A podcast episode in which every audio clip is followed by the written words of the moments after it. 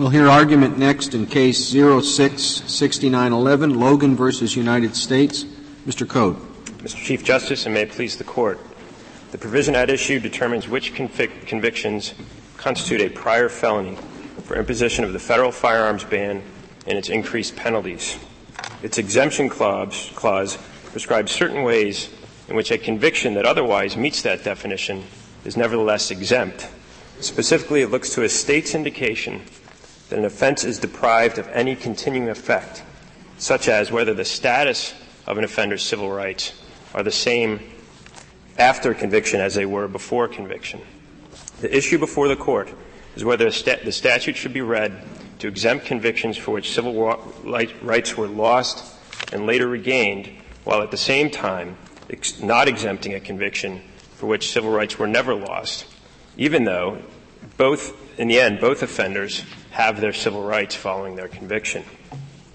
Congress's underlying objective in drafting the exemption clause was to ensure that federal law respected a state's considered judgment that a particular offense should not subject a person to the federal firearms law. The Seventh Circuit's interpretation, which counted convictions for which rights were never lost, fails to respect that judgment. It disregards a state's unequivocal indication to the federal statute that an offender is worthy of fully participating in civic life.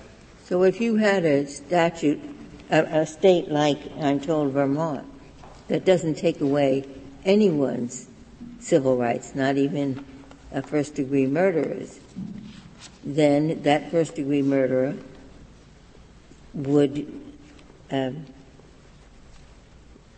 would be equated to someone whose civil rights were taken away and then restored. That's correct. And I think that the, the government points to Maine as an example, uh, where no offenders lose their civil rights, but felons uh, lose their gun right, uh, and certain misdemeanors uh, also um, lose their gun right, but get that gun right back. And, and in states like Maine and in Vermont, the unless clause still applies and still precludes those types of convictions. So I think when the government alleges that there are certain anomalies that would arise from our uh, interpretation, uh, that's simply not the case. And if they are anomalies that arise from our interpretation, they're not anomalies because they, the gun prohibition would cover them, even though they never had their civil rights taken away. Is that, is that correct? We have to read the the, the uh, both uh, clauses, the exemption clause and the unless clause. And Code, how, how are how are uh, civil rights which have been taken away typically restored? What what what is the process for restoring them? Just if you don't commit another offense within a certain number of years? It, it depends on the state. In the NACDL lodging uh, that the court has, I, I, believe 29 states were identified as having some type of restoration procedure.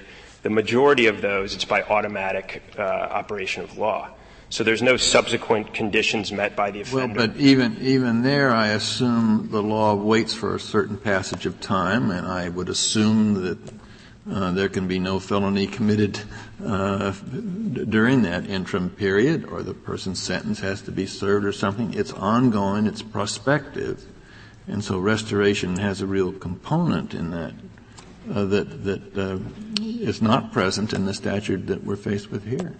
Well, I, I think that, that, there really isn't a difference between, uh, by operation of law, a state taking away someone's rights and giving them back, or allowing uh, an offender to retain civil rights. Well, it is if the op- maybe no difference if the operation of law is 24 hours later. It could be a matter of. I, I, assume that that's not the case. I assume that there's, in, in every case, Justice Scalia's question indicates, certain passage of time that takes place. It, it, could be as short as 24 hours. In certain states, if, if a probationer uh, is convicted, rights aren't taken away. But if, if uh, a felony offender is sentenced even one day in jail, those rights are, in theory, taken away for that one day and re- restored to that offender the minute he walks out of jail. Well, you, you can say, however, that, that, that in, in the restoring situation, there is at least a greater individuation of the of the uh, state's determination of the uh, uh, uh, trustworthiness of the individual to be uh, to be trusted with with arms. That is to say, well, this person has not committed an offense within so many years. Or maybe in some states it, it may be an individual uh, determination. That's why I asked you the question: Is is it ever one by one you apply to have them restored? In the minority of states, yes. Yeah, well, I mean that that's it, a, that's a totally different thing from just a a gross determination by a state that everybody who commits this crime does not lose uh, does not lose firearm rights. Uh, I think it's it's it's there, there's a greater degree of assurance when you're dealing with those states that, that, that have some degree of individuation. At least this is an individual who hasn't committed an offense for so many years, or in those states where you have to apply personally. Uh, um, I think they're different situations. I don't. I don't think they are, Your Honor. Uh, as I just mentioned, there are states in which a day in jail, uh, your rights are lost and restored. Um, and there really isn't any difference between a broad legislative determination by a state. Well, but I, am just suggesting, and I haven't done the research, that that's atypical. No, it's not atypical. In, in 18 out of the 29 states identified in the NACDL lodging, uh, rights are automatically restored. There's no consideration uh, of the I individual. I think it's atypical to give a felon one day in jail. Well, it could be a misdemeanor. There are certain, any misdemeanors punishable by more than two years. Um, in fact, two of the misdemeanors at question here uh, that were punishable by more than two years, my client did not serve a day in jail. A, a misdemeanor, I see. So, well, there are I understand misdemeanors. that I understand that it is rare for misdemeanors to lose their civil rights. It, that's the assumption, but here we've identified in at least 12 states, excuse me, 16 states, misdemeanors punishable by more than two years or felonies, uh, rights are retained. Um, so there are states, uh, for example, Maryland, where, where rights are lost for a misdemeanor punishable by more than two years. That's certainly the minority approach. Most, in most states, Absolutely. convicted of a misdemeanor, you do not lose civil rights. Absolutely. Right? So your argument, if accepted, would essentially read out, or at least for the majority of the states, read out subdivision A20AB, A20B. In other words, there's coverage under the statute if you're convicted of a misdemeanor. And you want to say, well, if your civil rights were never taken away, you shouldn't be covered. Well, that would mean most misdemeanors aren't going to be covered. Well, in, in, for example, Maryland, that's that's not the case. In, in many, in 12 states. Well, if I if I say most misdemeanor, misdemeanors aren't going to be covered, it's not an answer to say, well, here's one state where they are covered. It's maybe 49 they're not. Well, there really are only 16 states in total that have misdemeanors punishable by more than two years where rights are retained. So we're not talking about a very big group to begin with. This certainly is an issue on the margins. Mr. Coad, may I ask you a, a, a, question that involves the comparison of what, for shorthand purposes, I'll call subsection 20 and subsection 33? Uh, I take it it's, it's your position uh, that if, and 20 applies here, but I take it that it's your position that under 33, your argument could not prevail because the language of 33 makes it clear that there's got to be a, a uh, in, in, effect, a, a, revocation of the right first before there can be a, uh, a restoration within the meaning of that statute. That you, you accept that? That's correct, yeah. Your Honor. Now that applies, as I recall, uh, to cases, or primarily to cases uh, in which there has been a misdemeanor conviction for domestic violence. Is it, that correct? It only applies in that instance. Okay. Uh, if your position prevails, uh, then subsection 20, which applies to more serious offenses, uh, would in effect uh, be, be held to provide for a restoration uh, when in fact nothing had been taken away. Whereas under 33, which applies simply to a, a, a, relatively minor set of crimes in relation to 20, would not provide this relief. So you would have the anomaly uh, that uh, that in the more serious cases you would win. In the less serious cases, you would lose because the statute was more onerous. That's anomalous. And my point is, and this is what I want you to comment on, I'll assume for the sake of argument that you're pointing out an anomaly here uh, if you just look at 20 alone. But if you look at 20 and 33, by going your way, we're going to create another anomaly. Uh, the other anomaly being that the more serious offense or the more serious offender gets better treatment uh, than the less serious offender. So either way we go, there's going to be some anomaly. Am, am I right in reading it that way? Well, in part. Uh, I, Congress was specific uh, in 1996 when it enacted uh, the Lautenberg Amendment, which, which was the genesis for the A33 and the uh, prohibition on firearms for misdemeanor crimes of domestic violence. It was very, Congress was very specific that it thought that those types of offenders were particularly dangerous. Whereas when you look at A20, yes, it generally uh, applies to felonies uh, and to misdemeanors uh, punishable by more than two years. But in that group of people, you have varying degrees of seriousness. You, you could have an embezzlement uh, conviction. But none of them, none of them is less serious in the classification of the crime than those covered by 33.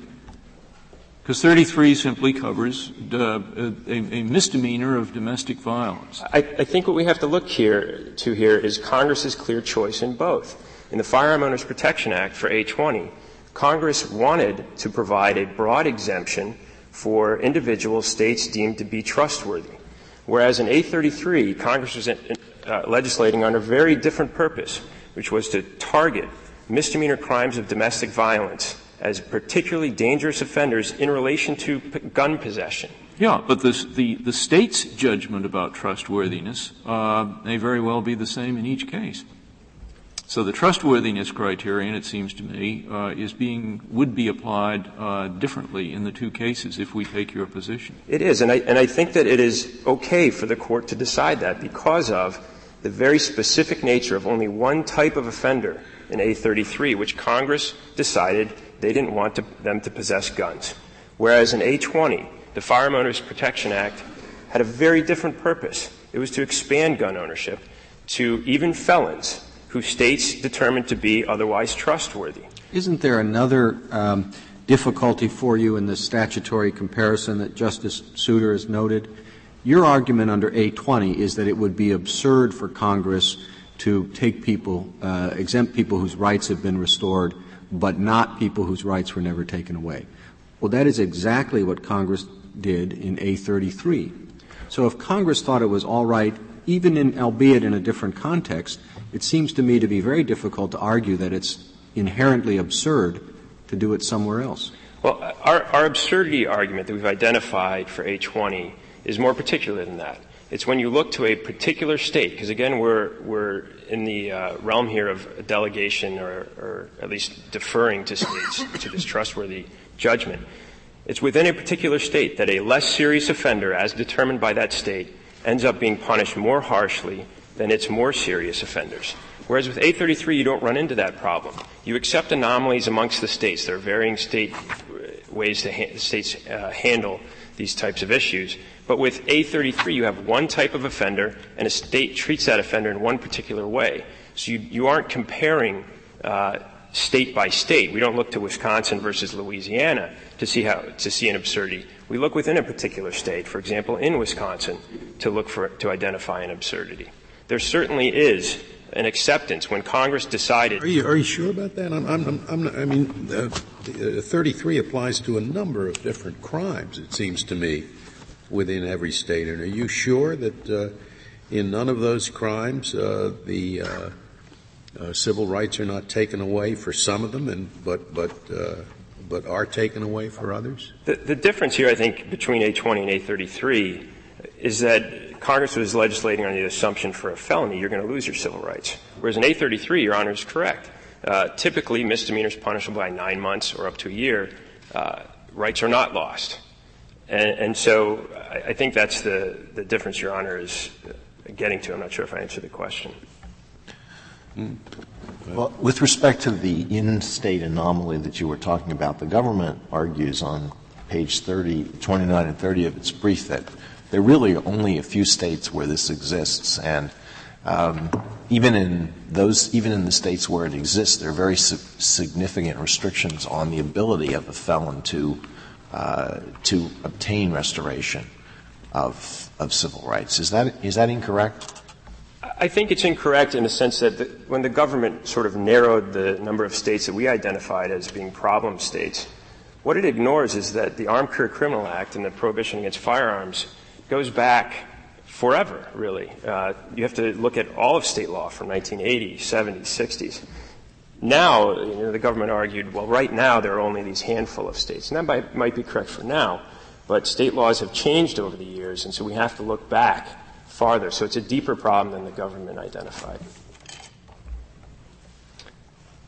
And I, and I think what's key is that uh, we're talking about Congress separating dangerous offenders from those who are um, otherwise considered trustworthy by a particular state. And this court has recognized that principle in both Caron and in Small. And, and when you are excluding from the protections of the exemption clause offenders for which a state has clearly identified as its most, if you want to consider them, its most trustworthy offenders, uh, that is absurd.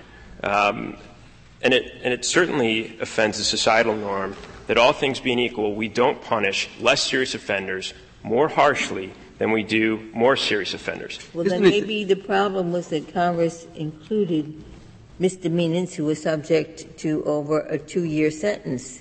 The point has been made that on your reading, that was a, a futile gesture. Well, Congress did one thing that was canceled out by someone else, by another provision. That is, they put in this group of misdemeanors who were subject to an over two year sentence. But most of that group, and in many states, all of them, would not have their civil rights taken away. So what is left of the group that was put in misdemeanors with over two years sentence? I, am not sure I understand but your What is the question. point of putting that group in the statute as covered by the Armed Career Criminal Act? Well, I, I think the point is that, that we can't ignore Congress's clear intent to exempt the, the most trustworthy offenders in a, in a given state. Well, how many would be? Take a state that doesn't take civil rights away, even gun rights, from misdemeanors. What effect in that state would this legislation have? What effect would the provision of this legislation that says misdemeanors who are subject to a two-year, over two-year ter- term are covered? They wouldn't be covered because the because they're not having their civil rights taken away. Well, certainly uh, the federal statute set a two-year uh, floor, if you will. But I, I, don't think that we should read the civil rights restored uh, exception in isolation. I mean, we have to make sense of Congress's choice to look to civil rights. But does it make much sense, as, as Justice Ginsburg suggests, to read A20B as covering almost nothing? I mean, you know, why go to the trouble of putting in that provision if it's if it's only going to make a difference in those in those very few states where, well, well, we're talking about very few states overall. I mean, e- even the, the problem we've identified is certainly a, a, limited one. We're talking about a dozen states uh, at most, and so we can say, well, you know, it vitiates B because only two states are left that, that fall into B. But when we're talking about the civil rights restoration provision as applying to rights retained, we're still only talking about a dozen states. So I don't think you, that that phrased, necessarily vitiates B. You phrased Congress's intent as uh, allowing an exemption for people the state has found trustworthy. But I don't think that's how this legislative process works. You have additional punishment, and then you know somebody says, "Oh, let's not apply it to people who are convicted of antitrust violations," and they say, "Yeah, yeah." And then somebody says, "Let's not apply it to people whose civil rights have been restored," and they say, "Fine." And then nobody pipes up and says, well, let's not apply it to people whose civil rights were never taken away. In other words, it's not an intent that is not effectuated. It's just you want the intent to reach more broadly. I, I, think the, the intent was broad. Uh, and Congress was un- operating under the assumption that uh, rights would generally uh, be lost for those serious types of offenses that it thought it was covering in A20. And I think there is no evidence in the congressional record. So it's based on a congressional mistake, in other words, about the breadth. But it still doesn't. It's an unthought of application of the statute that, that leads to absurd results, which, if we, if we go with the government's interpretation, we frustrate Congress's intent with passing legislation. Can we rewrite statutes like that? Because, gee, look at this statute. Congress didn't think about this. And it makes really bad result here, so we're going to add this, this new, per- I don't think that's how we operate. In the context of identifying an absurdity, it certainly strengthens uh, the absurdity argument. It, where, where it's, it's not that absurd if Congress did the same thing in A33. The, the, it's, it's, it might not be absurd in A33. But Congress, when it showed that when it chose to uh, limit the concept of restoration and knew how to do so, it was aware of three circuit courts uh, evaluating A20 to include rights retained, and so it did, did it there, but it didn't do it in A20. What about securities law violations? A20A says this doesn't apply if it's an antitrust violation. Now, to Congress, you could say, well, they would have applied it to securities law violations too. It's a business offense. They're not th- interested in that. So we should read this as applying to securities law violations. Well, I think that's different because that's uh, a separate type of violation, whereas here we're talking about an area that Congress clearly identified, which is how a state treats civil rights of its offenders. And you're also talking about, in most, most instances, a broad legislative determine, determination that a state decides, well, we're not going to take them away, or we're going to take them away and give them back, but it has nothing to do with the offender. There's, there's no act of forgiveness on the part of the state. It's well, a kind broad of, It kind of begs the question for you to say Congress is worried about offenders states think are trustworthy. What they actually said are, of course, offenders who have had their civil rights restored. Maybe if they had focused on the question of whether or not civil rights were taken away in the first place, they would have made a different judgment, as they did, of course, in A33.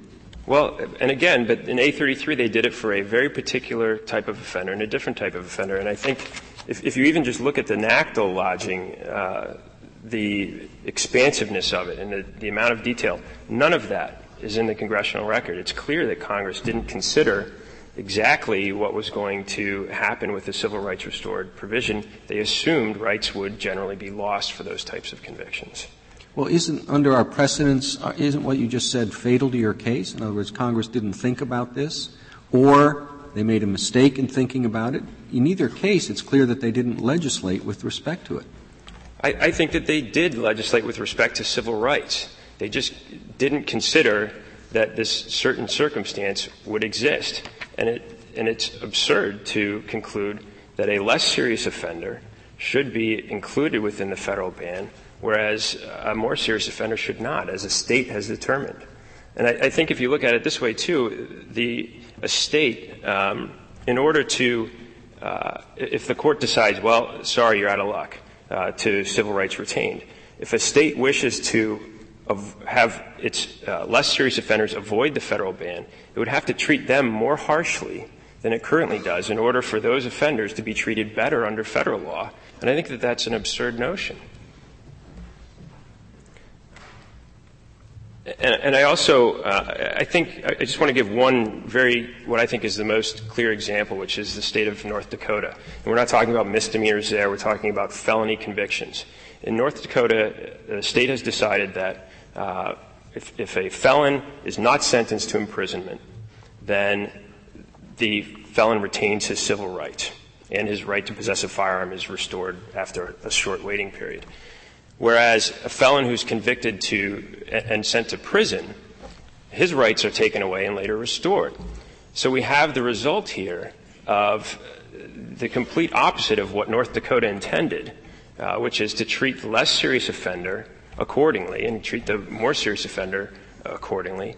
Uh, and that's directly contrary to, to Congress's purpose in passing the Firearm Owners Protection Act, which, which was in direct response to this court's holding in Dickerson which ignored a state's expungement uh, of, of a conviction, which again is another way of a state uh, identifying an individual as trustworthy.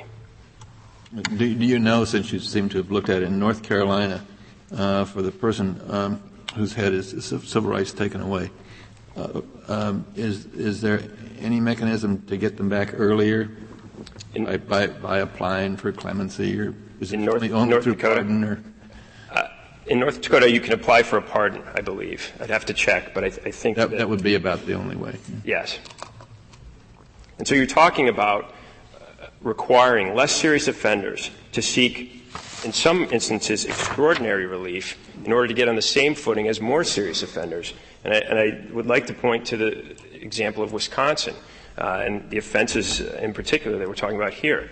Uh, for a misdemeanor cr- uh, crime as a repeat offender, uh, the, before 2003, it was punishable by up to, to three years. Now Wisconsin has changed that law and it's only punishable by two years.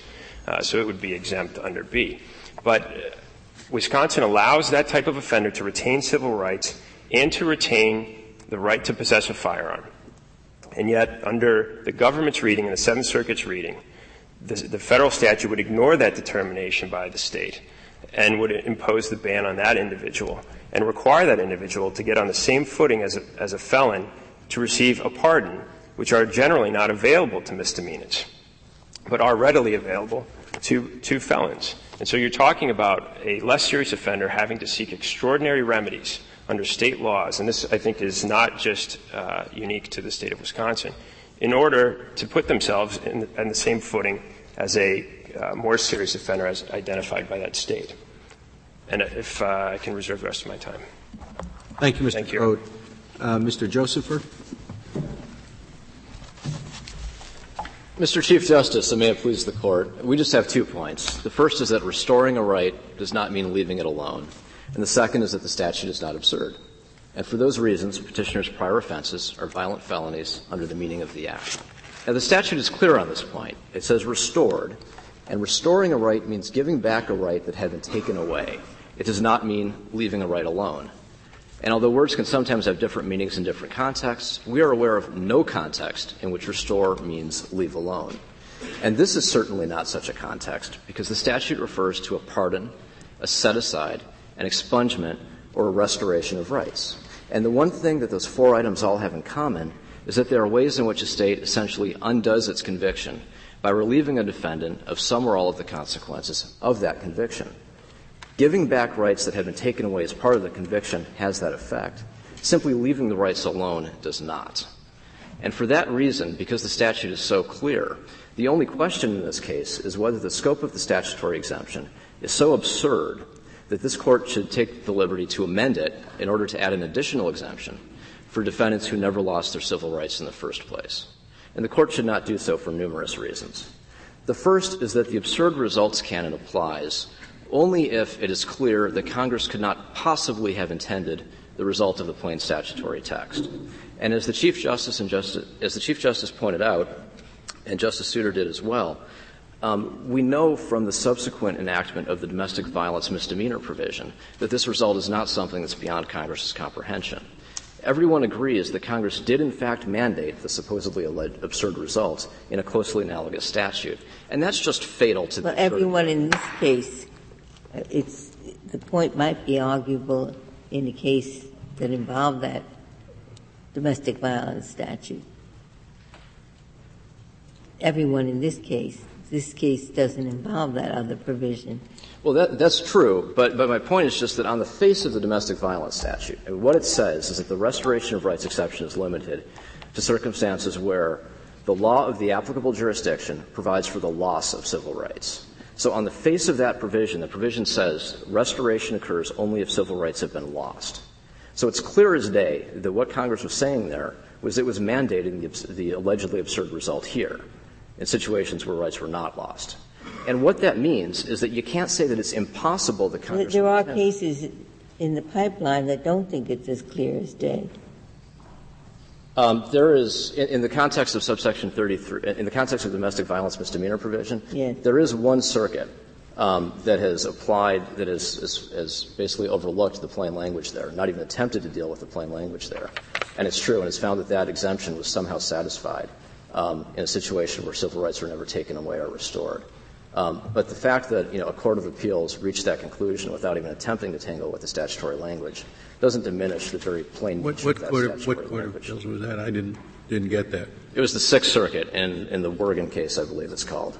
Um, and the Sixth Circuit there, similar to the First Circuit in construing this statute, um, was very clear that it was just skipping the language and doing what it thought Congress would have wanted to do if it had thought about it.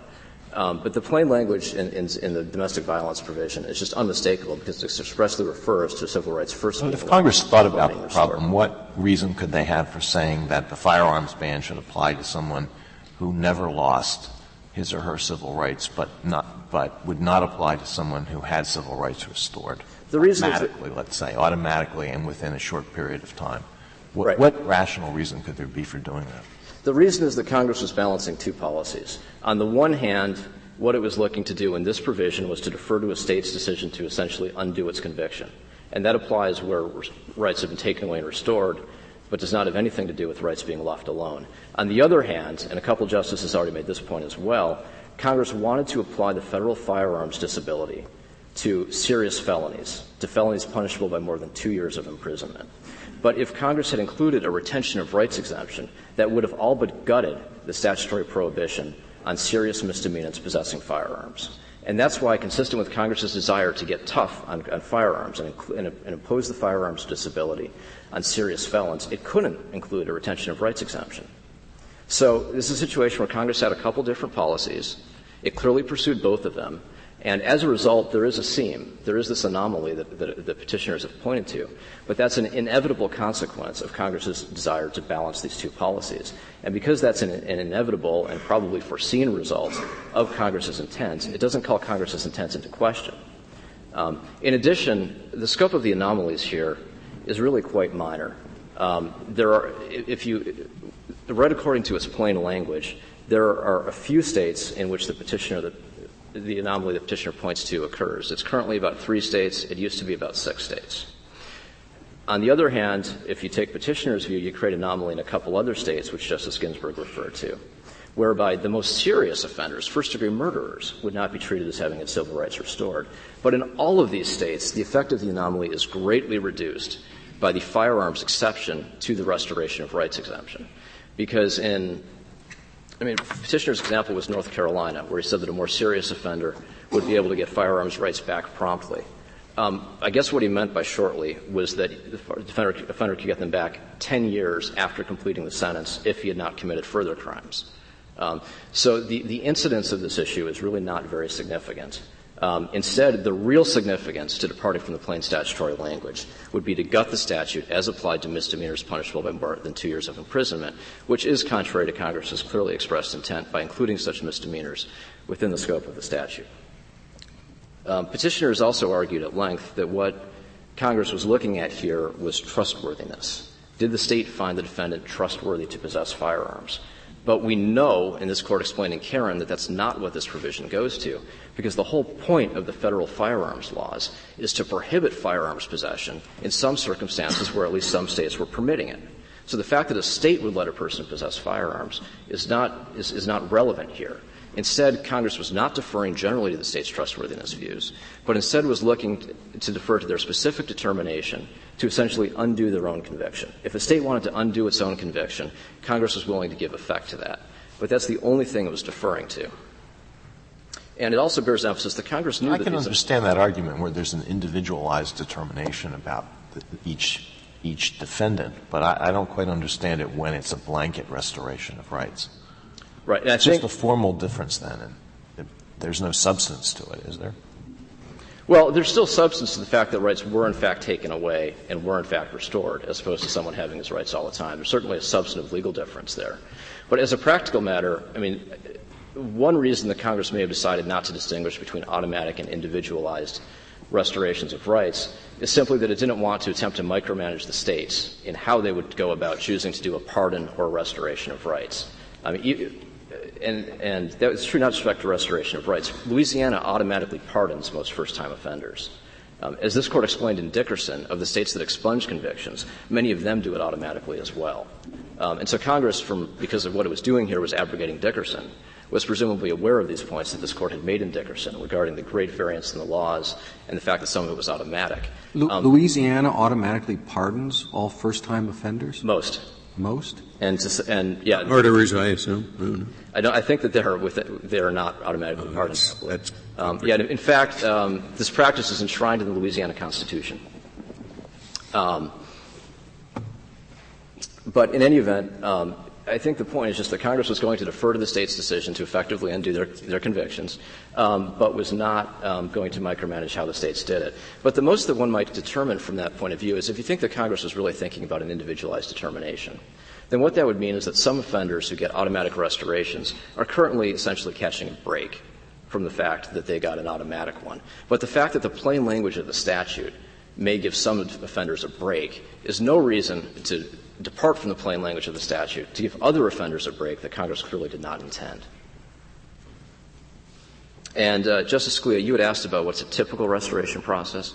At the time the statute was enacted in 1986, um, of the states that did restorations, about half of them did it automatically, and about half of them required individualized consideration before returning at least one of the rights. Um, and in the automatic category, I take it it's usually after the sentence has been served? There's, there, there's some variance. In fact, of, of the 50 states, follow 49 different approaches to revoking and restoring civil rights. So there's an exception to just about anything in this area, which again underscores why anomalies are inevitable and therefore don't really call Congress's intent into question.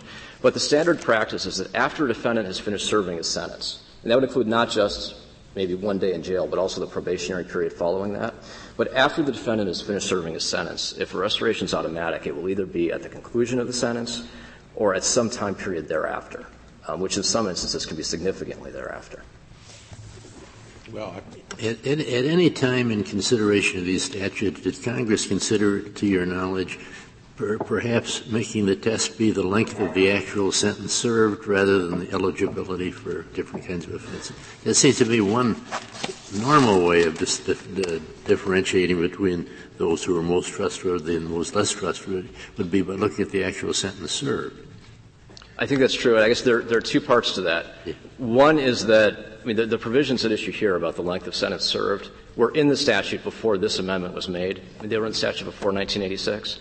Um, so they're not directly relevant to the intent of the 86 Congress. But I'm not aware of, I mean, of, of legislative history predating 1986 in which Congress looked to the length as opposed to the maximum term. And also, one thing that reflects is that what Congress was not doing here was just looking to defer to the state's trustworthiness determinations as this court explained in Caron. The whole point of this law was to get tougher on, on gun crime um, than many of the states were at the time.